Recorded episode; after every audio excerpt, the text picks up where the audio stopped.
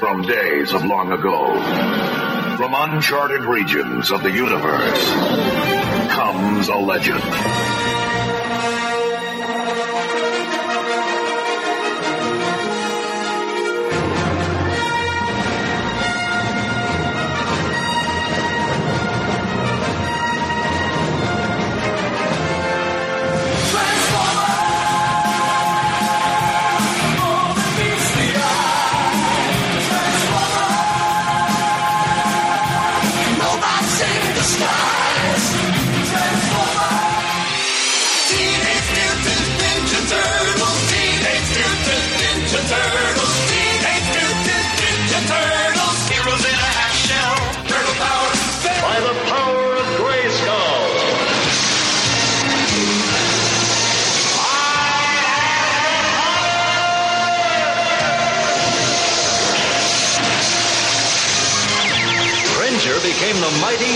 Cat, and I became He-Man, the most powerful man in the universe.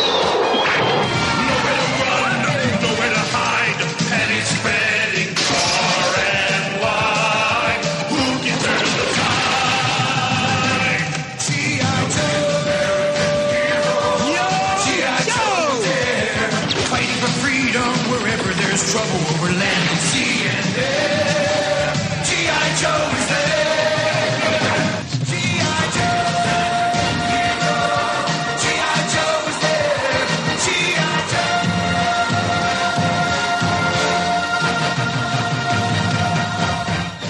Welcome to Star Joe's podcast, episode 257, a conversation with Danny Lore. I'm your host, Ryan, and welcome back, everyone. Yes, you guys have, uh, as I mentioned in a previous episode very recently, I'm trying to get us back to doing classic Star Joe's episodes. So that means we're covering uh, retro comics, we're covering movies, we're covering toys, we're covering cartoon episodes. And one of the things you guys have asked for uh, us to start doing a bit more of is interviews with creators. Uh, and I have an awesome one joining us today uh, because it's a new uh, uh, title that's about to come out, and that's always fun because pick their brain on where they're planning on going with everything. So, um, and and then we get to be told, "I'm sorry, I can't tell you that." So, um, so joining us for this episode is uh, Danny Lore. Danny, thank you for joining us. Thank you for having me. I'm super excited. Yeah, I'm looking forward to this. This when I heard the title was coming out and I was able to reach out to you, I was very, very excited about having you on, um, so that we can dig into all this stuff. And then of course I started doing research on you to try to be as prepared as I could be. Um, and I was like, oh wow, this is lots of history here to cover. so should be fun. Um, and uh, so what I wanted to do is just uh, typical. Uh, before we get started, uh, I had warned you ahead of time. I did have a personal question I wanted to ask you, which is, uh, and there's a reason why I'm asking this, which is, is Lore your real last name? Because it seems a little too fitting for a writer. Uh, so it is actually uh, short for my um, uh, actual uh, last name. okay. Uh, so yes, question mark. okay. uh, Where it it actually when I was trying to uh, you know that kind of decision about whether you want to use uh, your kind of legal name or not. sure. and I was sitting and I was halfway through writing my name, like thereabouts, and I was like, oh, that's dope. Yeah, we're just going that. We're just gonna go, like, you know, I was like, the it's lore master yeah. and just, just commit to that. Right, because I'm like, Um, it's kind of like a painter being, or a uh, artist being named painting or aesthetic or something like that. And I'm like, it's just too perfect of a name for a writer. Like, that's just awesome. So, yeah, it was literally one of those moments where I like realized that like it was part of my name and then very, you know, Yeah. writer grammatically, I'm like, it is part of me. I must do it. that's awesome. Love it. Um, so when, like, have you been writing your whole life and you just knew this is always what, what you wanted to do? Or what, like, what was the moment where you're like, this is kind of what I want to do with my life? This is the direction I want to go? I I don't think that there was ever a time where I didn't want to be a writer. It was just kind of a question of what the writing path was for me. like the first Halloween costume I ever picked for myself was the movie Lois Lane. Like I'm saying, we got a little, you know, like four year old, you know, dressed up in like a floral vest and long skirt because all, you know, like, uh, you know, I used to ride my bike through like the Columbia campus because I was like, I'm going to be a journalist, but it, I didn't really understand what that meant. I just wanted to be Lois Lane and I wanted to write. Right. So I was like, that's, that's what you do, right? Not a bad Uh, role then I- model, by the way. I mean, Lois Lane is definitely up there in like my favorite supporting characters in comics. So that's a that's a good one. Yeah, it was, it's actually very funny because, uh, I've talked about this a little bit, but, um, for a while, uh, for a few years there, my, my wife was actually like a nerd journalist, like anime and gaming and everything. And I turned to her one day and I was like, did I marry Lois Lane? Does that make me Clark Kent? I am Superman. Of course, then she just was like, stop, please, what are you doing? well, yeah, if it's anything like my wife, sometimes she'll say something and then not realize the animal that she just released, like the tangent that I'm about to go on because of that. So yeah. Oh yeah, like we are both huge nerds, but like she is uh way more kind of like anime nerd. I mean, like I'm an anime nerd, but like I'm a nerd about uh, about a whole bunch of other stuff that she's like I don't care.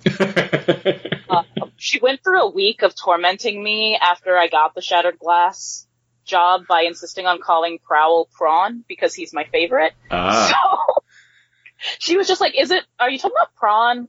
Are you, are you talking about that Pringles again? What's happening?" And I'm like, "I will kill you." she was torturing you. Wow. Yeah. Um, yeah, that's uh, like my wife is not into this stuff at all. She just is amazingly supportive of it. Um, but every once in a while something will come through that I, we've been ma- this September we'll be married uh, 20 years. So the stuff creeps in. It has to, you know, like she's surrounded by it. Time as, as me and my wife actually. We Oh, awesome. uh, or how long we've been together. Yeah. Um, we actually got a picture from my um uh from uh, like an aunt of mine uh last week that was literally like it had the date on it so it was from 20 years ago and I was like doing the math of cool if she was at my house that meant we were together for this long and then we had like this many years we broke up but got back together and like we're we're rocking you know 20 years too That's Um, awesome. That's awesome. and I mean, we got together off of her getting me uh, into Gundam Wings, so Gotcha. Okay, that's that's not a bad thing right there.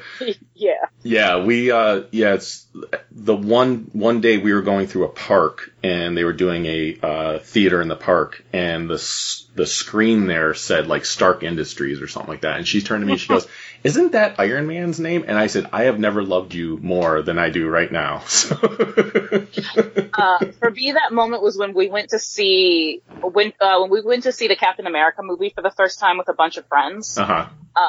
and when Bucky falls off like the train or whatever, Yeah. and me and one of my friends lose it. We're so hyped. We we start like hooting and hollering, and she just turns and very innocently goes, "Isn't Bucky your favorite?" That's awesome. And I and I went.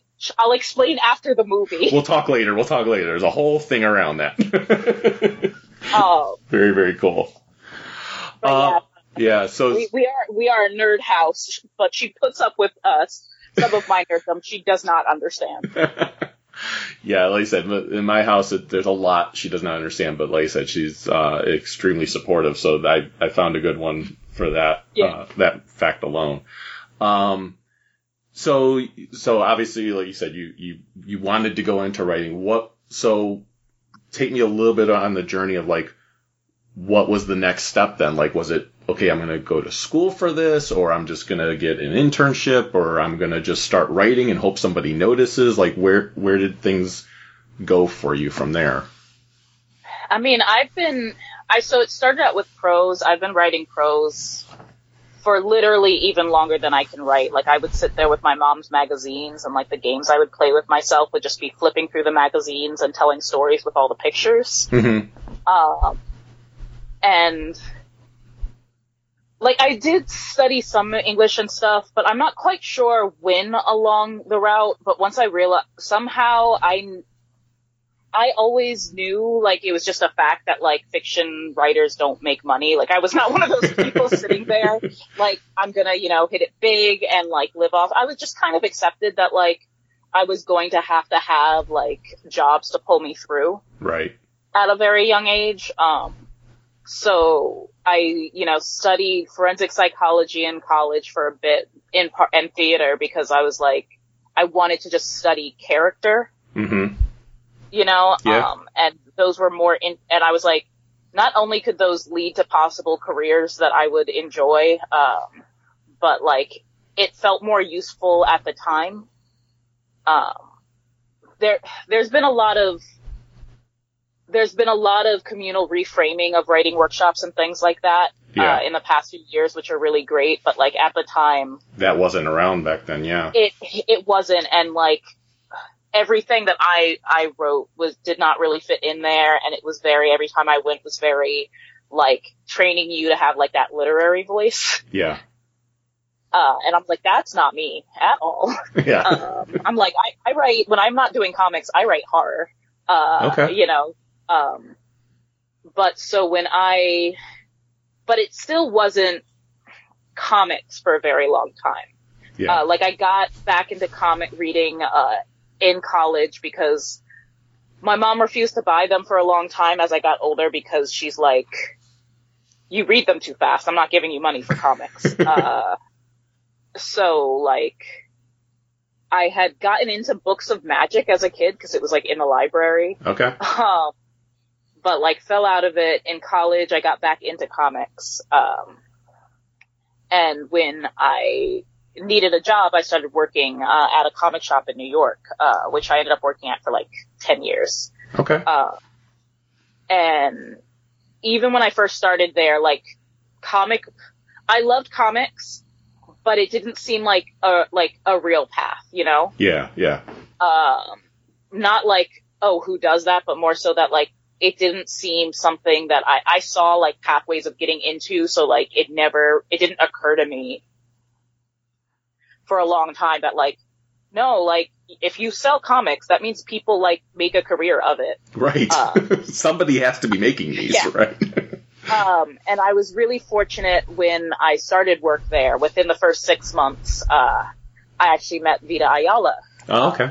Yeah. my best friend, uh, because true story. We, we it's not true anymore, but we, uh, we looked enough alike that people who saw us from a distance couldn't tell us apart back in the day, uh, which was really frustrating to us sure. because I keep being mis- when I, she, uh, they also worked at Forbidden Planet, right? Yeah. So when I started working, new customers would come in and for a moment be really confused because they were like, is, I thought Vita was up, upstate in college and Vita was getting text messages like, I thought you were upstate in college. Like, but I swear to God, I just saw you.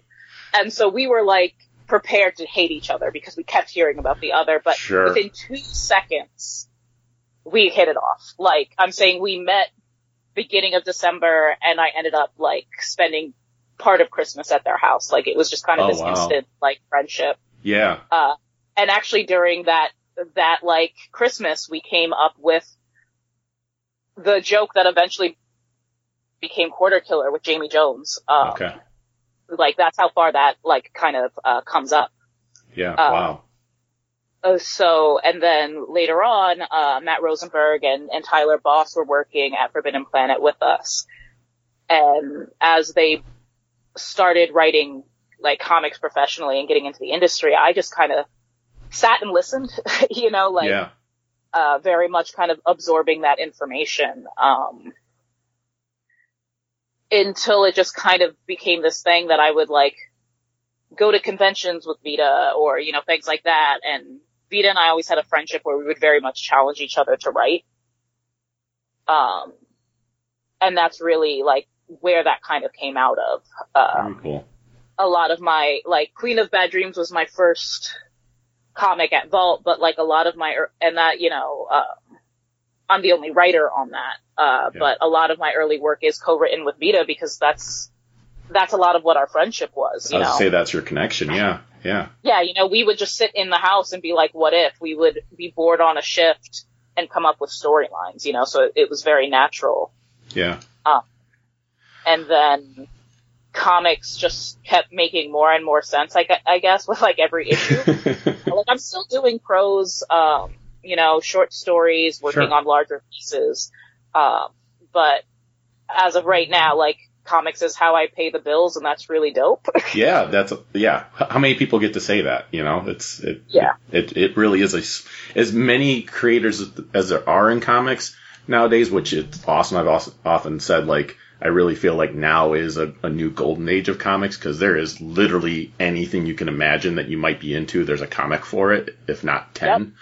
Um, but even with as many creators as there are out there, there is not a lot. That's still a very small percentage of the population that get to do that for their career, and that's an amazing thing and it's an awesome thing because you're getting to do what everyone dreams, which is take something you love doing and make it your career. So very yeah, cool. you know, it's also I'm like a person who really likes learning on every project. So every time I get to do something new or weird, like I not only get to like write in like licensed universes that are my dream, but I get to work with these, you know, editors and and franchises uh, that that it's all so different, you know, and you approach all of them in different ways, and I feel like I learn a lot on every one. Yeah. Well, and one of the things I saw, speaking of franchises that you got to work on, one of the things I saw uh, was that you this isn't your obviously not your first rodeo when it comes to working with a licensed property of sorts. Uh, I saw that you worked on James Bond at Yeah, one point. that was actually my my first license uh, with Vita, yeah. uh, and that was just. It's the sort of moment where like that is like so bucket list that you're like it's never gonna happen, right. and then it's real, and you know like you're you're sending out ideas and you're getting an email back like that's amazing, like let's do it, and I'm like, are you you're uh, sure? You sure? okay. Like- that's kind of like how my email feels like every day. I'm like literally sitting there like, so I did this thing and I have no clue how it's gonna go, but like it would be fun for me to write, so I'm just gonna write it. yeah. Um, and worst case scenario, they say, can you do something else? But I would rather be told, can we do something else that have, that have never suggested the, like the crazy thing, you know? yeah. So like with James Bond, it was very much me going, I want to write someplace where he feels like he would belong, but he like resents it. Yeah. Uh, and for me, that was like the art world, you know, um, he, he would look, you know, like he, like he belonged or whatever, but it's, it's a world that he doesn't really have patience for. Yeah. Um, and, and you know, like I got to work with some really amazing artists on that as well who, uh, Well, and I just would had gorgeous pages. Oh yeah. Well, and I would imagine too. Um, and the funny thing is, I read that and didn't. It's one of those things like sometimes creators click for me, and then sometimes it, I'll click with that creator later. And Yeah, Then, and then you go back and go, oh my god, they also wrote this thing that I liked before. So I have read that James I Bond. I love when that happens. Yeah, I did. I did read that James Bond and did not know that you wrote it until I was like, "Oh, I'm gonna be interviewing Danny," and like, Oh my gosh, that's let- so much fun. yeah, it's it's such a blast. Um, and I would imagine too, like especially a character like that, and and you talking about like kind of where you were taking the story and everything else, like with your background interest with you know psychology and stuff like that. Which, by the way, that that's what my degree is in. Is it's in psychology. I know you were looking at forensic psychology, but I went traditional, normal psychology, I, I, guess. psychology because I wanted to be special. Actually, for a, a short period of time, uh, I thought that my route was going to be um, occupational psychology or like organizational, like with a focus on um, police psychology. okay. because uh, I I wanted at the time I thought that the route to fixing the world was like studying burnout and Hmm. understanding what causes it and how to like prevent it. Yeah. Um, my thoughts have changed since then about like policing, but like that was really like my thought process. Yeah. Uh, and why I chose forensics as opposed to like something else. Yeah. Well, and I imagine that interest had to be extremely helpful with a, a character like James Bond. Because there's Oh yes. there's a lot there. Yes, uh, it was kind of a combination of that, and as with many of my, uh, I guess, quote funner stories, uh, as in like a little more light hearted in some way. Um, Yeah. I am obsessed with shows like Leverage and White White uh, Collar and like like Psych, those kind of things. yeah. Uh, a lot of stuff with like verbal sleight of hand. Yes. Uh, and so getting to do both that and like the combat with James Bond in kind of like equal parts Yeah. is really fun. Um, you know, and, and plus I always really enjoy characters with ego and swagger and there is no character with as much ego or swagger. Oh yeah, no, for sure. My my father-in-law uh, likes to get into uh, debates uh, and play devil's advocate often with with my wife, and he calls it he refers to it as verbal gladiating. Um, so uh, I definitely have an appreciation for what you're talking about there, where you get to play with the action and all, and all that's a lot of fun and a blast.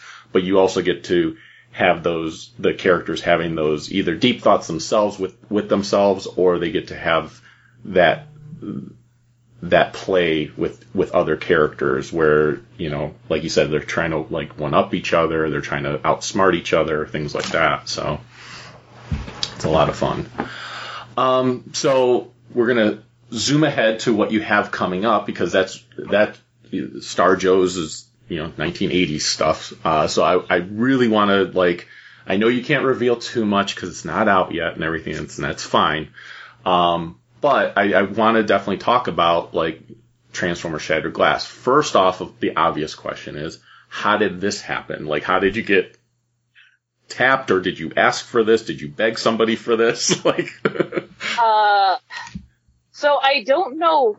For, so like, I worked with. So the editors on this, uh, David and Riley are great. Um, and I was actually working uh with Riley on sh- on a short, uh, which uh has been announced, so I can say it. Uh, uh for uh the Star Wars uh minis, yes, like or the like the backups for the Star Wars stuff. hmm So I had already kind of been in conversation uh, with with Riley. Um, and the thing about working on Star Wars is that sometimes you do a bunch of pitches and some of them don't work. right, Not because they're bad, but just because like there's so much stuff to fit into the universe yes, and like you don't you don't know, right? yeah, Uh, but when you're working with editors, sometimes that works to your advantage. Not because it's like, oh, let's use that idea somewhere else. It wasn't that, but Yeah. rather that they kind of see how your mind works. hmm Uh, and so that in combination with, you know, like, with frankly, I had become like, uh, big obsessed with, uh, Transformers, uh, in the past couple of years, or like a resurgence, I guess yeah, because I had, you know, grown up loving them, you know, like a full emotional reaction anytime I hear Optimus Prime's voice, oh yeah, uh, that's hard not to do. right? You know, um, but for a few years there, uh, two of my very good friends had been insisting like, you need to read the Phase 2 stuff. Like, it's very up your alley. Like, read Last Stand of the Wreckers. You're gonna just fall out. Like, Yeah. it is everything that you know and love. yeah, And I was like, okay, sure. Um, and I didn't listen. And that's on me because then I finally one day was like, okay, fine, tell me where to start. And both friends recommended the exact same thing and handed me Last Stand of the Wreckers. And I sat and read it and it wrecked me. like, Yeah. I was just like, within the first couple of pages, I was like messaging them and I was like, oh, oh, like you meant like for me, for me. Uh, you mean like Prowl is wrong everywhere, and there's nothing that I love more than a character who's really smart and really wrong. Uh, see my love of John Constantine. Uh, Very nice. But just if they're smart, wrong, and very confident they're right, I'm like, yes, please, more of that.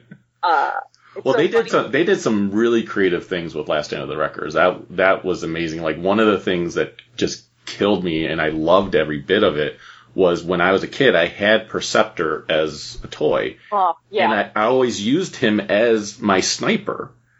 And then to see that they actually did that in Last Stand of the Wreckers, I was like, finally, someone grew up with the same mental mentality as I did, which is if he is a if he has that periscope, he's going to use it to help shoot targets far away. Yeah. and I've got I've got a big sci-fi like soft spot, I guess, or like a, a I am emotionally drawn to trauma stories in a Mm. really big way, and Last Stand of the Wreckers I think is a particularly brilliant trauma story, yeah.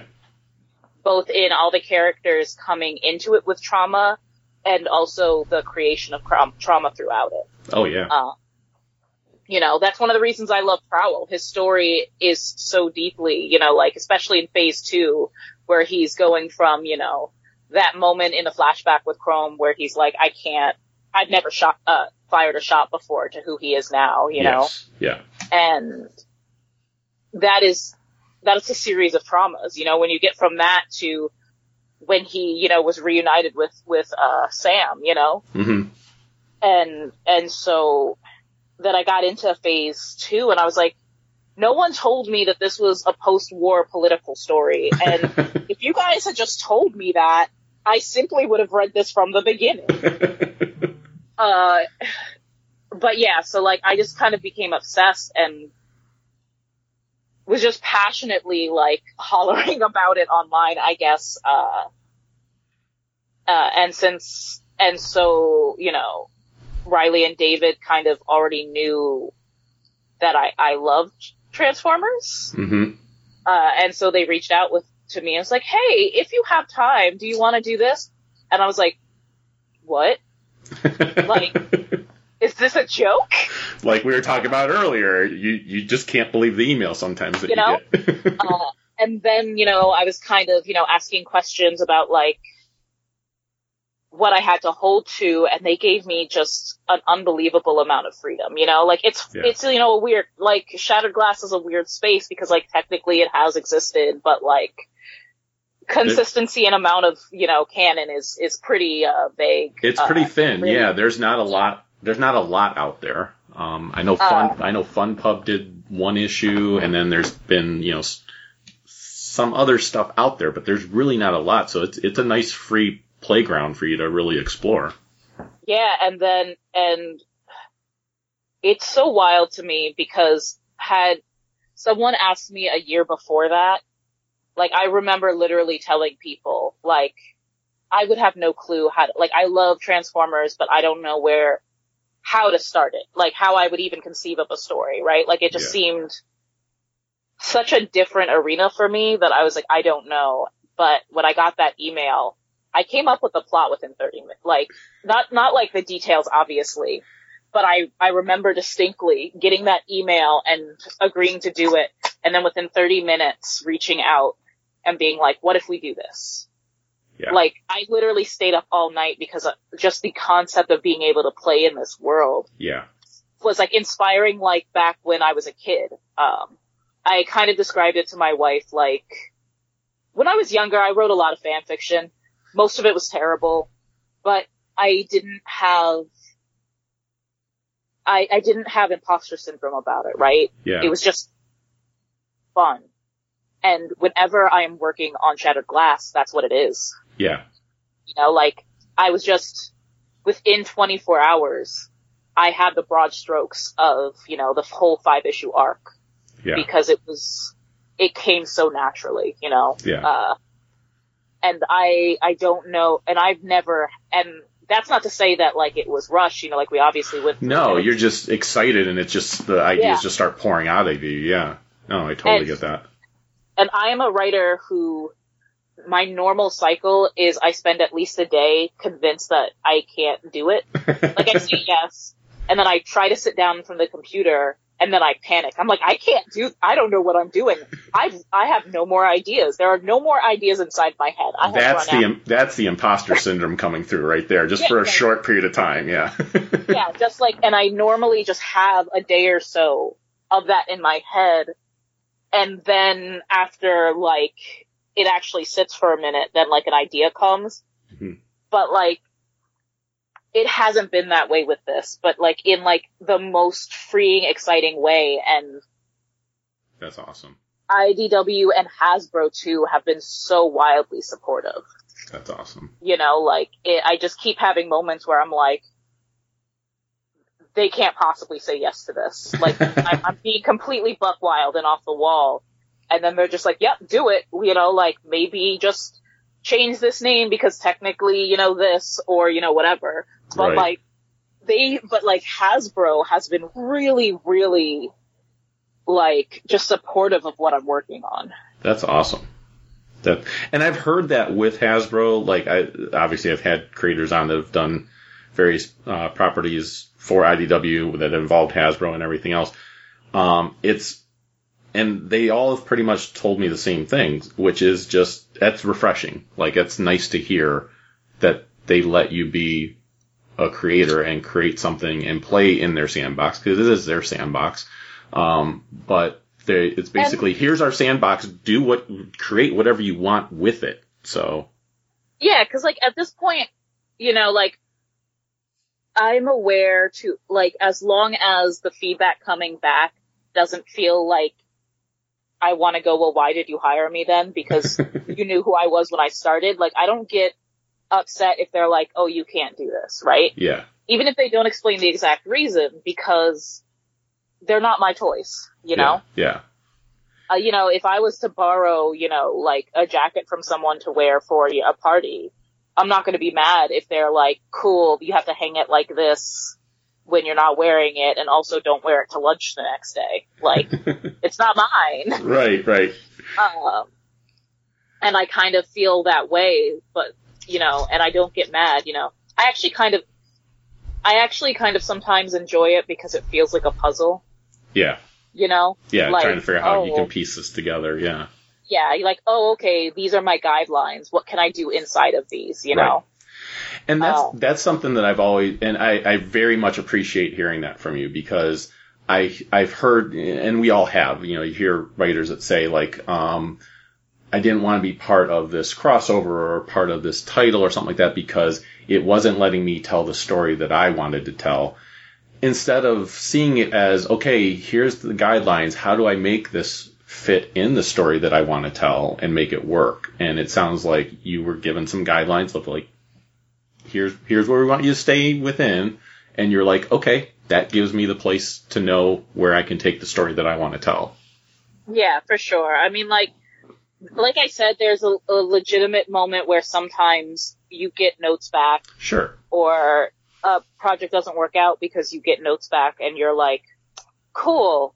Uh, every sample I sent you and everything about my work, why would you think that that's a good idea for me to do? right. you know, like so, like sometimes with crossovers, I'm like, oh, that that that team got like screwed because obviously roping them into that like conflicts with you know the story they wanted to tell. But other times, other times it's fun to try to make it work. You know, yeah Um, for sure you know, like, for example, when Vita and I did Ironheart 2020, you know, like, we're part of this larger event, but it's still really fun to be like, so wha how do we tell a story about Riri here? yeah You know, like, oh, like, what, what parts of the event do you focus on? How do you play, play with that? How does this exist in that world? Yeah. Yep. So I I saw on here you're getting to work with uh, Guido Guidi. Um, yes. Which who is I oh my god that's definitely an artist that I've like is on my list of people I would love to work with at some point. Um, When I opened my first pages, I think I screamed. like- I just, you know, those moments where like, it's like I wrote one of the, the things that make a difference for me with uh, whether something's going to be comic or prose Mhm. is whether or not I think that, uh, whether I think collaboration would do like the best work, right? And yeah, with, with Transformers work, like that's just such a strong example, right? Like, yeah, I write a script and I, you know, try my best to describe the world and then I get pages back and it is more what I imagined than anything I could have put in on the page, or it's even better, right? Right. Yeah. That's something I was asked recently. Um, I had somebody that asked like, how does the whole process work for you? And I was like, I, like you said, I try to write as much as I can to describe the world, but then the artist, if, you know, if it, if it, like you said, if it's a true collaboration and everything else, they come back and give me something more than what I thought I actually was picturing in my head. Like even better than how I pictured it in my head. And, and you're just like, Yeah. you're just awestruck. You're like, oh my God, like something I wrote made you think this. Yeah, and like my logic to script writing has always been, I can't draw. I know that when I sit down. So, whatever I write, there's always a chance that I'm wrong. right. You yeah. know, yeah, like yeah. in terms of whether something's physically possible or whether that's the best way of doing it. You know, like if I have an idea for like the way the panels look or something, I'll put it in. But like I am that I am a person who always adds, or you can ignore all of this. Yes. If, as you know, as long as this person gets their leg broken on page three, yes. and I'll make it work because you are the person who can do art, Yep. and you guys are all storytellers. Yep. Yeah, as uh, listeners on here know, uh, I've I have ventured into comic creating myself, and so I've done my first self-published work, and I'm working with my artist, and in my script it literally will say like it'll say something like six panels for this page, but then I put in there, or if you think it needs to be less or more, please feel free to do so. Yep. Um, but yeah, it's and so going into, uh, I'm going to read the um, the little blurb that I have here about Shattered Glass. Um, so and I, well, I'll ask you the question after I re- read it because the, the the the what it says here got me so excited to read this. Um, so it says Shattered Glass isn't your average Transformers tale. Shards is the story of the ongoing battle between the power-hungry Autobot autocrats and the freedom-fighting Decepticon laborers. Uh, in issue one, many kilocycles after the Cybertronian War has destroyed Earth, Blurr, an evil Autobot seeker, hunts his newest bounty who holds a piece of information that could reignite the war. Just reading that, like, every time I've read it has given me chills for what to expect with this title. No pressure. I'm so excited. um, now, do you, because I'm not sure, do you write that yourself or does somebody else write that as far as the, Uh, so I think that was probably David O'Reilly, but that is virtually the pitch. gotcha? um, like, so I didn't do the exact wording, Sure. but like, it is, it is very accurate to what's happening. Um, like, I love already, like, it's all, we already know we're in a flipped world because you have Blurr being a seeker, which was obviously always a uh, Decepticon to be term. fair, to, uh, to be fair, it is a Decepticon seeker. Yeah, okay. Uh, we, uh, where seeker is a term for what he's doing. right. Like, uh, the, the seekers are still seekers. Yeah, okay. Uh, uh, actually, I, I don't think that this is too big of a spoiler. Okay. Uh, the term, uh, that Blurr, uh, that is used to describe Blurr's job is actually a body scraper, okay. scrapper. Um, Okay. you know, a, a little bit of a, of a play on, uh, where he's been elsewhere. Sure, sure. So, um, what you can tell, what what can people kind of expect from this? Like, what type of tale are you weaving for people with this? Um, so I think a, a lot of the base world, uh, inspiration for me was, uh, very Mad Maxian. Okay, Uh, not a bad place to be. uh, kind of in part because one of like the big moments that cemented me as a fan was when you start phase two and you just have that like Cybertron itself has gone feral. hmm Um, I didn't want to do exactly that, but like that kind of Cybertron and Cybertronians as feral uh, were kind Right. of uh, a, a big inspiration there. Yeah, and you don't want this, and you, you don't want the world to just be like a bizarro world where everything's just exactly the opposite of what the world we know. It should be its own world. It should be its own universe that develops. It's just yes, Yeah. there are some opposites, but it's not. That's not everything about this world. Yeah, I mean, like, kind of, and this isn't just for Transformers, but like, this was kind of, uh, my long-standing theory about alternate universes and how I at least approach them Mhm.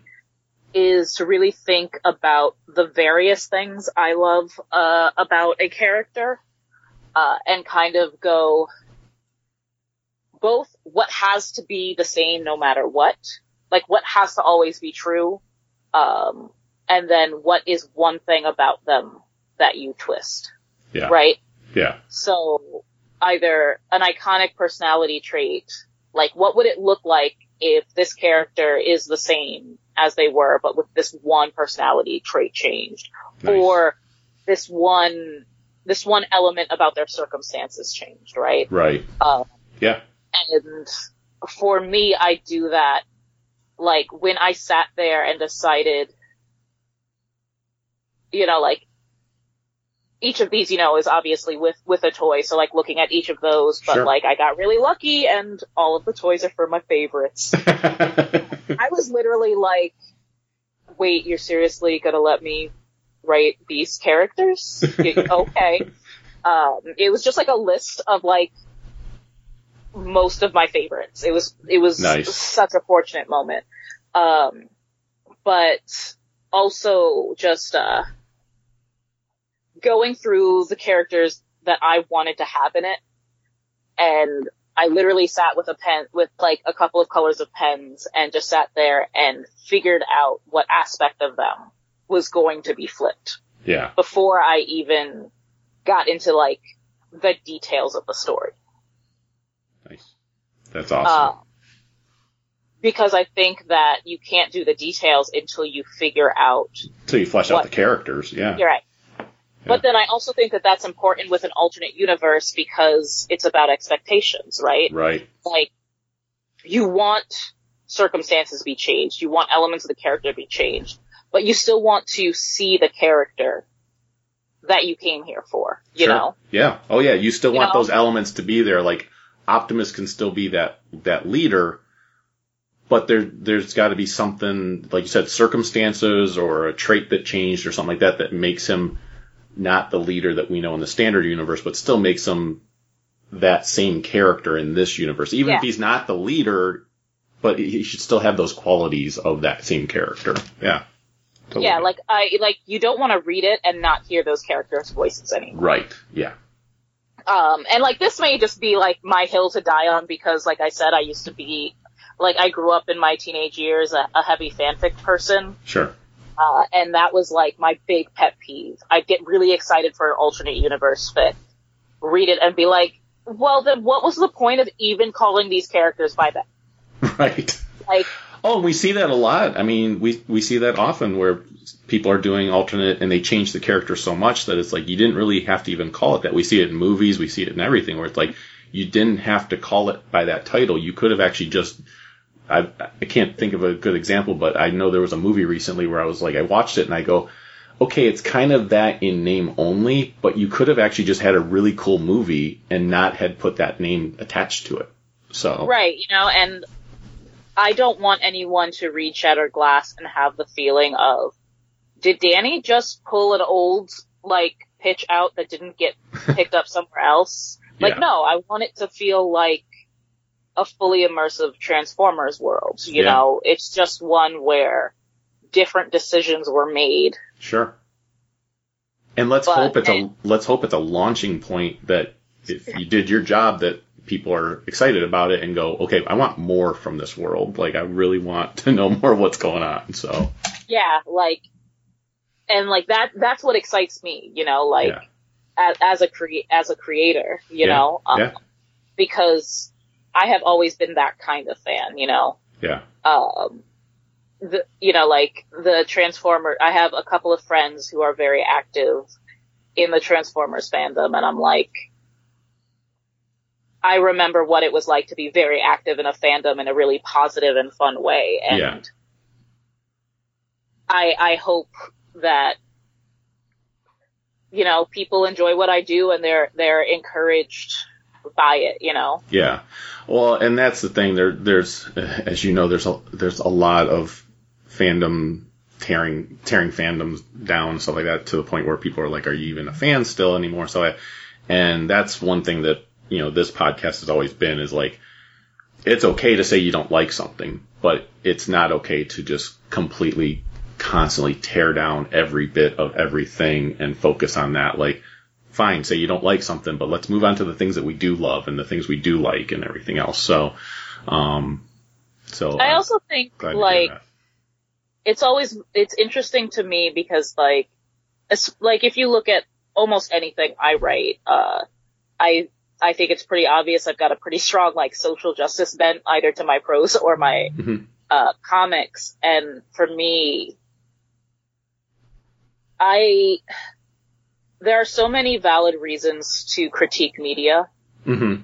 uh, in the ways that they can be harmful, in the ways that we can do better. That I'm like, I would rather have constructive critique Yeah. that end up spiraling into I just hate it, and I think that there's a difference between that. Yeah. Uh, but I think that it is very easy when social media gets involved to not be able to tell the line between it. Yeah. I agree. Uh, and also just like, and for some people, there are some people who do genuinely get joy out of hating on things. One of my good friends, you know, like I'm just like, oh, he's hating on something, you know, Yeah. like he must be in his happy thing, happy place or whatever. But I'm just like, for me, I fixate real easily and it destroys my mood and then Yeah. my wife has to take away my phone. yes. Um, uh, just to, just so I calm down. Yeah, and I will. I'll never understand that men, the mentality of you know it's the classic Batman line of like some people just want to see the world burn. Um, I'll never understand that mentality. Like I go into everything hoping I'm going to love it, Yeah. and and it's it doesn't always happen, but it but I go in with that expectation.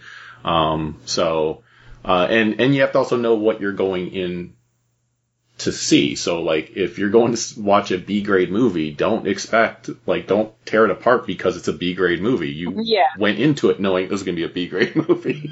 so Yeah, and also like for me, like I am entirely sometimes a spite writer. I have written some really great things because I've watched or read something that like pissed me off. yeah, Uh, you know, I think it was Queen of Bad Dreams was in part inspired by being by like as much as I love the James Bond film films, watching Skyfall and realizing they knocked the love interest out twice in one fight.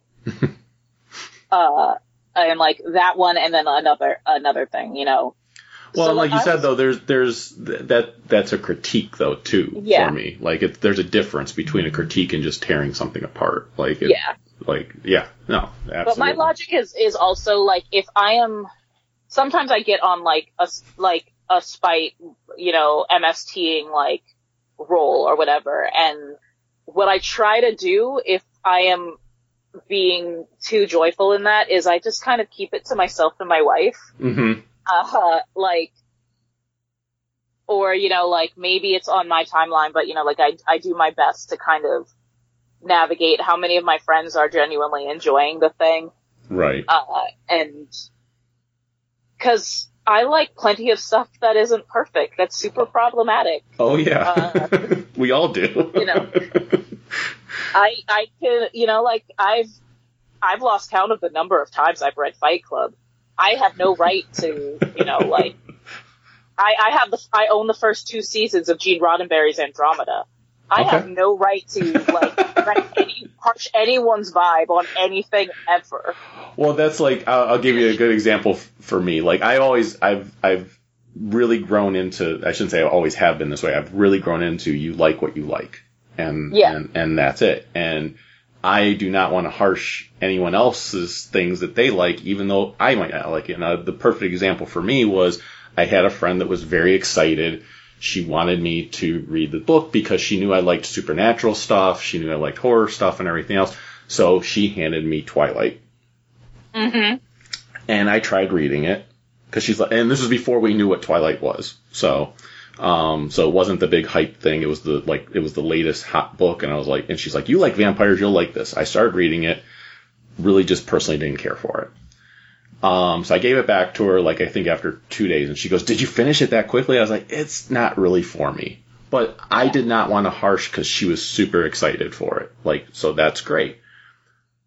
Never watched any of the movies, and I was like, well, I really shouldn't say I don't like Twilight if I don't at least try to watch one of the movies because the movies can be very different from the book. Even though I didn't really care for what I was reading, maybe I might like the movie. Watch the first movie. Admittedly, I will never get those hours back in my life. but I tried.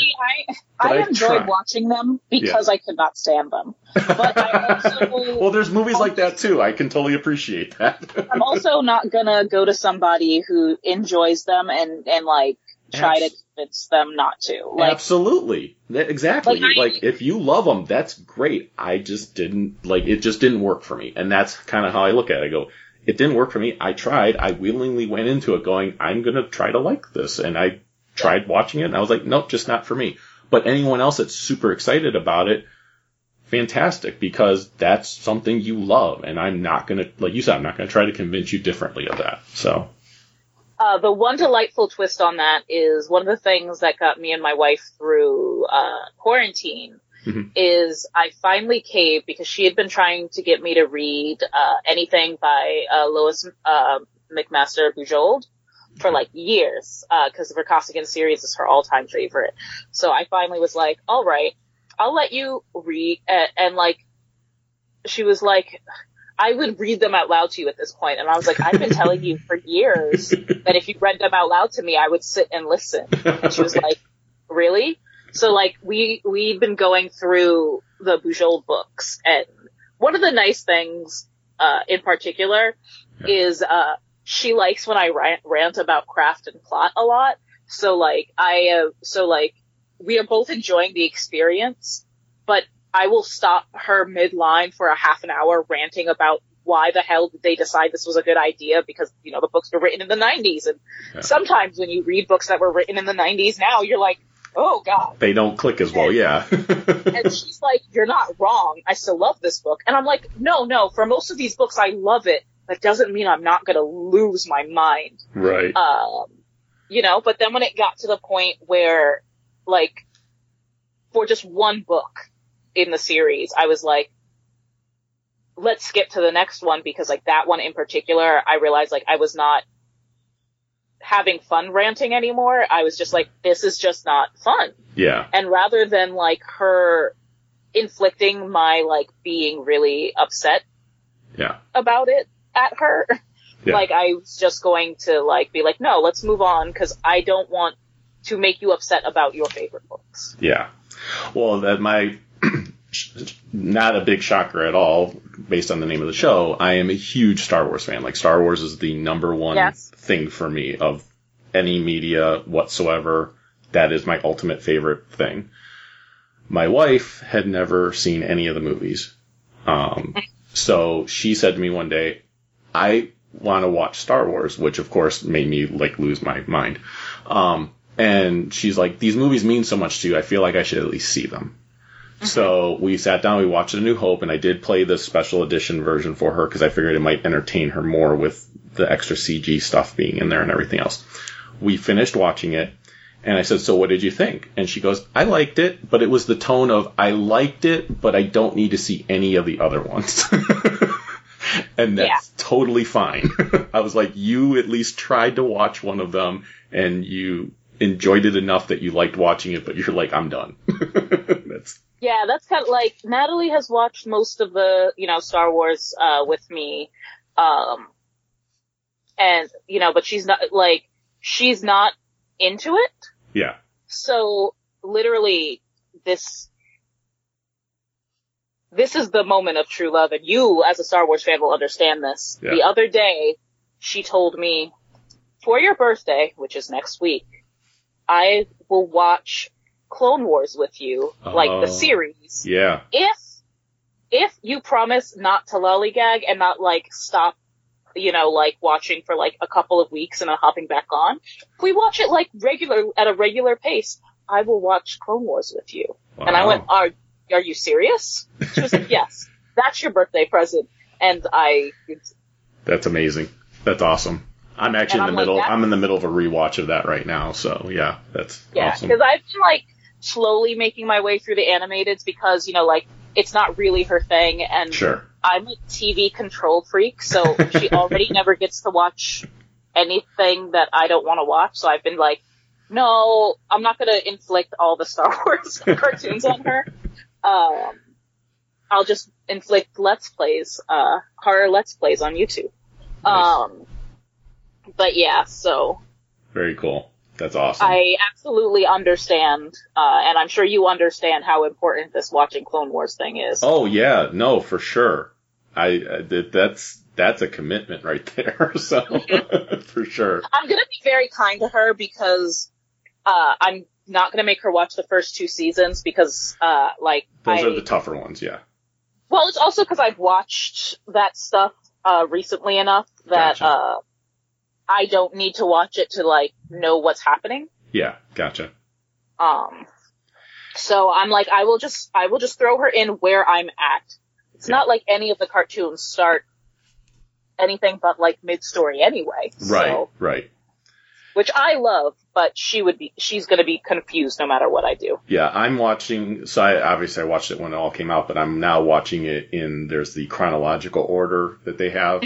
So I'm doing that now. That's my rewatch is watching it in the chronological order. So, um, which isn't too bad because Really? there's only a few places where you have to skip around a little bit. But Weirdly enough, she loves The Mandalorian though, so Oh, that's we're, good. we're watching that. That's Um, that's hard not to love. So Yeah. I know someone that don't- knows nothing about Star Wars and she loved that. So I mean, little baby Yoda is an instant sell for her, absolutely. and I'm like, oh, awkward found family dad. This is every video game I play. Nice. All right, so uh, I warned you in advance. We're going to go into the firing range.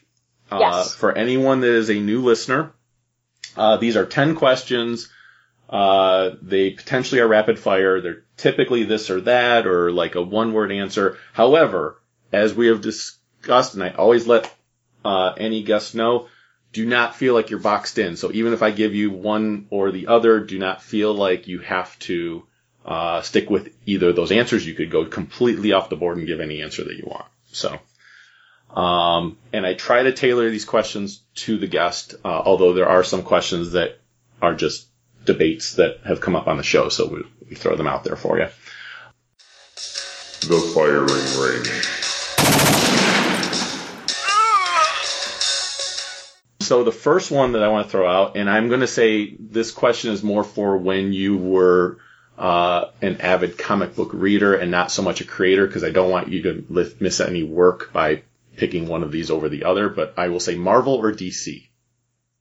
Ooh, um, as an overall world, DC, but there are probably a couple of characters that eke out everyone who isn't John Constantine. Okay. Fair enough. I am actually in the middle of reading Hellblazer, which uh, don't shoot me, but I have never read Hellblazer before. Oh, So- I know. I'm of the strong belief, uh, and this might be from being like a queer person who worked in like a comic shop for decades, is that I can't be mad at people for not having read something yet, because my logic is that just means you get to read it. yeah. Oh yeah. Uh, I'm in, I'm I got the DC Infinite app. It's on there. I am. oh, I'm, nice. I'm a few issues into it, loving it. I love the character. I've I've read the character and other things, but I knew that Hellblazer was the thing I need to read, so I'm in the middle of that now. So Yeah, every so often I do in fact reread all 300 issues from the beginning. oh wow. Uh, I, there was a point in my life that I could just like literally recite his background. I, I had That's all awesome. time favorite. Very, very cool. Um, very appropriate, and we're gonna stick with this being the normal universe. Uh, Autobot or Decepticon? Oh, I'm an Autobot. I am such a freaking Autobot. uh, if you're talking about liking, it's probably Decepticons, but like, I am an Autobot. Like, I am such a goody two shoes. It's Nice. disgusting. nice. Um, so uh, this was something that came up recently as an idea for for the firing range. It seems like in especially in the 80s, but even now, you always had characters or toys or anything like that were that were either ice and snow based or fire based. So ice or fire. Fire. Okay.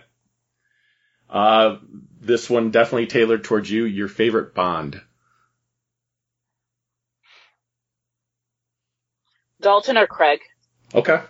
Good. I I will die on the hill of Dalton was better than the movie, uh, and, deso- and deserved more time. I I don't don't know if I can actually say that any Bond was bad. So Yeah. uh, I Uh, really also, um, I once read this great article that pointed out that like Dalton's Bond is basically the prototype for Daniel Craig's. oh, nice. It's that like made the argument that it's the first time you kind of see him a bit rougher around the edges, and that if we had that that version of Bond, Mhm. uh, just like a decade and a half later, that it that like you know issues with the specific you know licensing stuff aside, Sure. uh, that he probably would have been received much better. Okay. Uh, that part of the issue is that that interpretation was just not at the right time. right time, Uh, which happens many times. So Yep. yeah. and you know, like I I read it and I was like, you know what? I think you're right. Uh, standard universe or alternate reality. If I can always make a werewolf AU of anything, I'm gonna make a werewolf AU of anything. So okay. um, that was actually like my thing in fandom for a really long time. Anyone who like knew me knew that I had fallen in love with a character if I wrote a story in which they were a werewolf. I am uh, in in myth, supernatural and mythology stuff. Werewolves are my favorite. So uh, Same. So I I've written my share of werewolf stories, so I totally understand. Um, I actually have a very big book that is the Encyclopedia of Werewolves. So Oh, I have that one too. yeah, love it. It's awesome. Um, outside of Transformers, what is your favorite robot licensed property? Gundam. I Gundam had a is I had a feeling that that's what it was based on your Instagram posts, but yeah, uh, I'm a huge Gundam nerd. Uh, again, it's in particular war stories um, Yeah. appeal to me and their handling of trauma. Uh, but Gundam Wing and uh, Iron Blooded Orphans in particular are just such amazing stories to me. very cool, very cool. Uh, this one's a tough question uh, for some people. Um, all-time favorite cartoon. Ah, ah, that's so difficult. some people it's difficult, some people it's not. You don't have to give just one answer either. Okay. Now, I am saying this with a caveat that I am the person who, with a few exceptions uh, in media, my answers for favorites tend to change a lot. Understandable. Um, anime, uh, either Megalobox or Mob Psycho uh, 100, I think that those are brilliant modern pieces Okay. uh, that I'm very obsessed with. If we're going older, Perfect Blue um, is such an amazing, creepy, terrifying movie. Uh, for more Western stuff, uh, All Dogs Go to Heaven Okay. is one of my all-time favorites because I have a very definite character type. Um,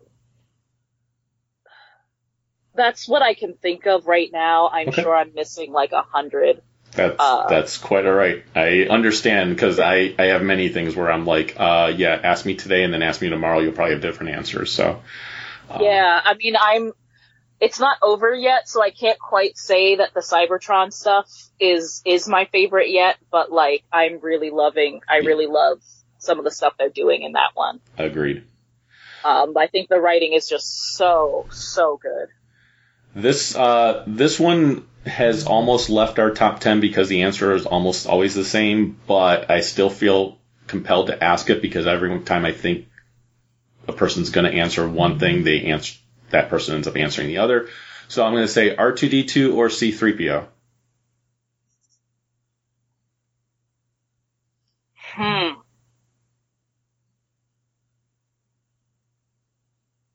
That is actually difficult for me. Uh,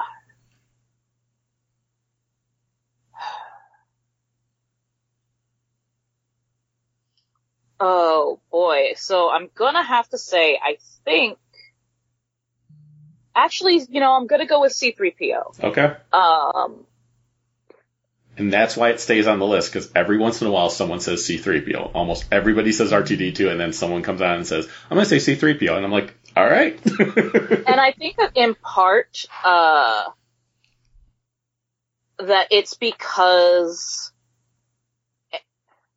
C, uh, so R2D2, um, is amazing, but you need context for R2D2 to be amazing. Understandable. So like, R2D2 is amazing for what he brings to like another scene, right? Like to other characters and how they interact, right? Yeah, yeah.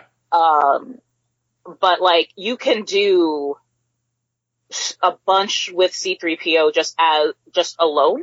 Mm-hmm. Um, and I think that you can't necessarily do, do it the same without like extended con, uh, context. That said, the actual correct answer is HK47.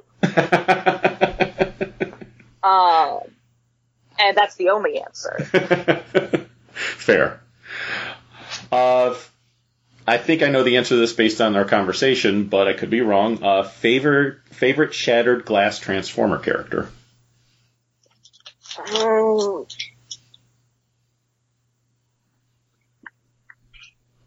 oh boy.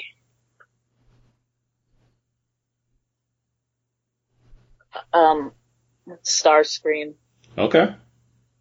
Uh, so like, as much as like, like my top two alternate between Prowl and Starscream, like Okay. as characters, de- uh, and Chrome. I'm a big Chrome Dome fan. Okay. Those are probably my top three that alternate depending on the day. But I'm just a Starscream fan, like, from, from everything from the voice to every wrong decision he makes. well, you said you do so like those types of characters, so He's so smart and so dumb. yes. Um, and that means a lot to me. Um, well, you said you like the characters that think they know everything and are always right, but then are always wrong. So uh, but yes, Starscream is just one of those all-time favorites. Y'all are letting me touch him. I cannot believe it sort of things. That's awesome. Uh, and then this might, again, might be easy, might be difficult. If, uh, this is the last question. If not writing, what would you be doing? I probably would have gone into teaching. Okay.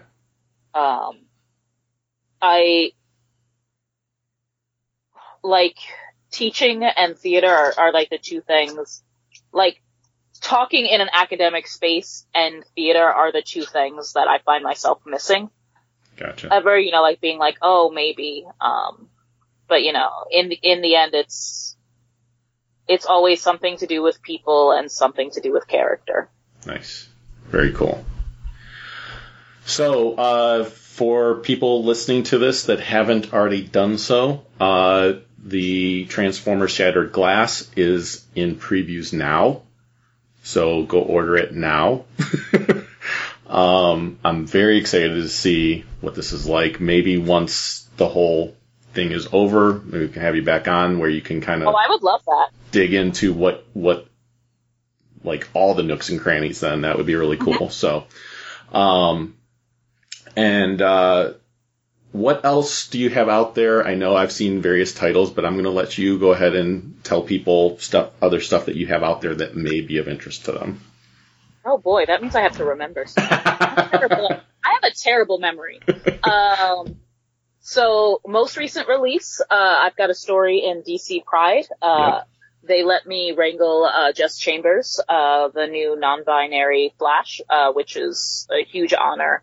Uh, and I'm also, uh, working on Champions, uh, yep with, uh, Luciano, uh, which has just been an absolute blast. Uh, no one does combat choreography, uh, and, and kind of joy yeah the same way Luciano does on a page. yep Um, and I'm sure I have other things, but I'm going to be honest. I cannot remember what has been announced and what hasn't, so I am going to stop there. because That's okay. Those are the those are the two that I was familiar with. Those are the two that I knew were out there. So I was expecting those those to be out there. So, um, very very cool.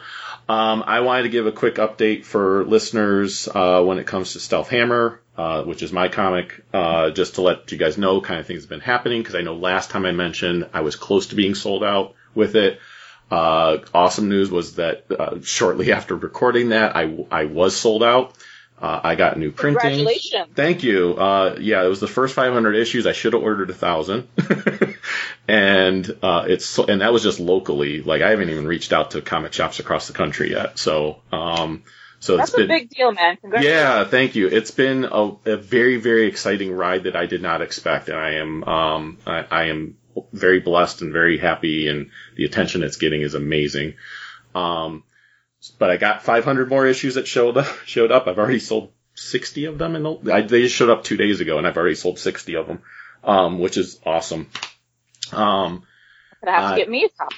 I I will be happy to send you a digital copy so you can check it out, um, just so you can read it for your own enjoyment. Um, uh, I'd be thrilled to send it to you and just hope you enjoy it. So, um, but yeah, it's uh, I I had today in I posted it on the Stealth Hammer Facebook page that uh, it's was uh, they did an article in Mimi Magazine, which is a local paper here in Ohio that where they focus on local businesses and stuff. They did a meet the artist, even though I'm not the artist. Uh, writing is an art, so they did an article on on there.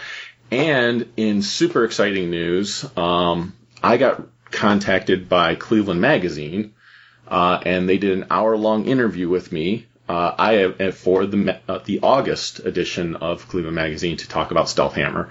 I have no idea how long it's going to be, but it was a very long interview. Uh, I have to get photos over to them and everything else. Uh, it could be a little paragraph or it could be like five pages. I have no idea. But that is the biggest magazine in the Cleveland area. So I am, I don't know how the, they, the editor assistant told me that my story came across her, uh, editor's desk and he wanted a story done. So that's why she was contacting me.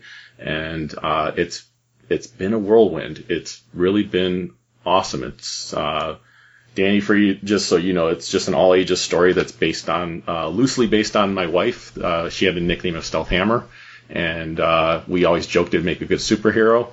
And from doing this podcast for years, I've gotten to know a lot of people in the business who really, like you said, learned, like you did for yourself. You learned a lot from people around you. Uh, I got to learn a lot about the business and how to create a comic and, and everything else. And decided to pursue a lifelong dream at age 45. And it's one of those things where I'm like, it's never too late. So I'm gonna, I'm seeing where this will go and see what happens with it. But I, uh, I am very grateful for all the attention it has gotten locally, and hopefully we can. Uh, I have reached out to several publishers. I did get my first re- rejection letter, but uh, it's one of those things. It takes one person to say yes, and I'm fine with getting a lot of no's. That eventually down the line we will we will get the yes we want. And my artist and I were already talking about what to do for issue two because we potentially will have to do a Kickstarter for that as well. Um, and which is totally fine. But we have a lot of people asking us, "Where's issue two? What is issue? What is, when is issue two coming out?" So, um, so we're talk we're in talks about doing that. So, um, yeah, I mean, if it, if it uh, helps for uh, encouragement's sake, I was so I recently announced uh, that I had sold uh, a graphic novel to Scholastic, and I was literally on submission with that for I want to say a year and a half, two years on just that project with people saying no. Yeah, before suddenly it was just the right time and place and like and that's I had a dream editor say like a couple of editors interested and but it took yeah, it took a long time. It took years Yep. and and I'm to have people, you know, to be selling out of, you know, a 500 issue run, you know, on that, that's huge. So Yeah. congratulations. Thank and you're already well on the way to figuring out what the heck this is. exactly. um, yeah, it's been a fun ride, and I uh, thankfully, uh, and, and maybe it, it does come with just ex- experience and being around people and everything else. Like, I'm in this for the long haul, and wh- however long it takes, I don't care if I'm 85 years old and finally someone says, "Yeah, we'll go ahead and do that." I'd be like, "All right, right place, right time at this point." So, totally fine with that. Uh, you know, but it's uh, it's something I've always wanted to do, and I'm glad I'm fi- I finally said. Uh, maybe it was the pandemic finally to be like, okay, uh, yeah, I'm gonna go ahead and do this. so, um, and it's it's worked out well. So, uh, I'm very grateful for everyone that's been listening, that has been very supportive. Um, but I wanted to give it a quick update because it had been several weeks since the last time I put out an episode, and I wanted to let people know kind of where things were in the process and some of the amazing things that have happened just recently uh, because of it. So, um, with that, uh, Danny, where can they find you on social media? Uh, So I am primarily on Twitter, but also on Instagram. Uh, uh, you can find me at either one at Weredogs, W-E-R-E-D-A-W-G-Z, because I have a brand and it is werewolves. I had a feeling when I saw that that that's I was like, okay, this has got to be something with werewolves. So yeah, totally fine with that. That's awesome. um, and I will stress it one more time. Pre-order this title now. You can go to your comic shops now. Uh, you can go on online sites like DCB Service, any any sites that are out there that where you can pre-order. Get this title now.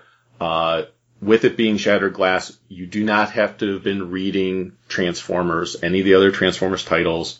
Um, this is its own universe. So please go pick this up. Uh, I'm going to be very excited to read it. Uh, like I said, the just reading what it was about gave me chills. So I'm, I'm very much looking forward to it. Uh, Danny, once again, thank you for coming on. I really appreciate it. Uh, people, if you want to uh, contact us, you can find us at starjoespodcast at gmail.com. You can find us on Facebook, Twitter, Instagram. Just look up Star Joe's. You'll find us. We did get a voicemail from a listener. I just wanted to let them know that we did receive it. We'll play it next time uh, when the rest of the guys are on. Uh, so this way we can all respond to it. And uh, with that, we'll go ahead and close the episode by saying the Force will be with you because knowing us is half the battle. Take care, everyone.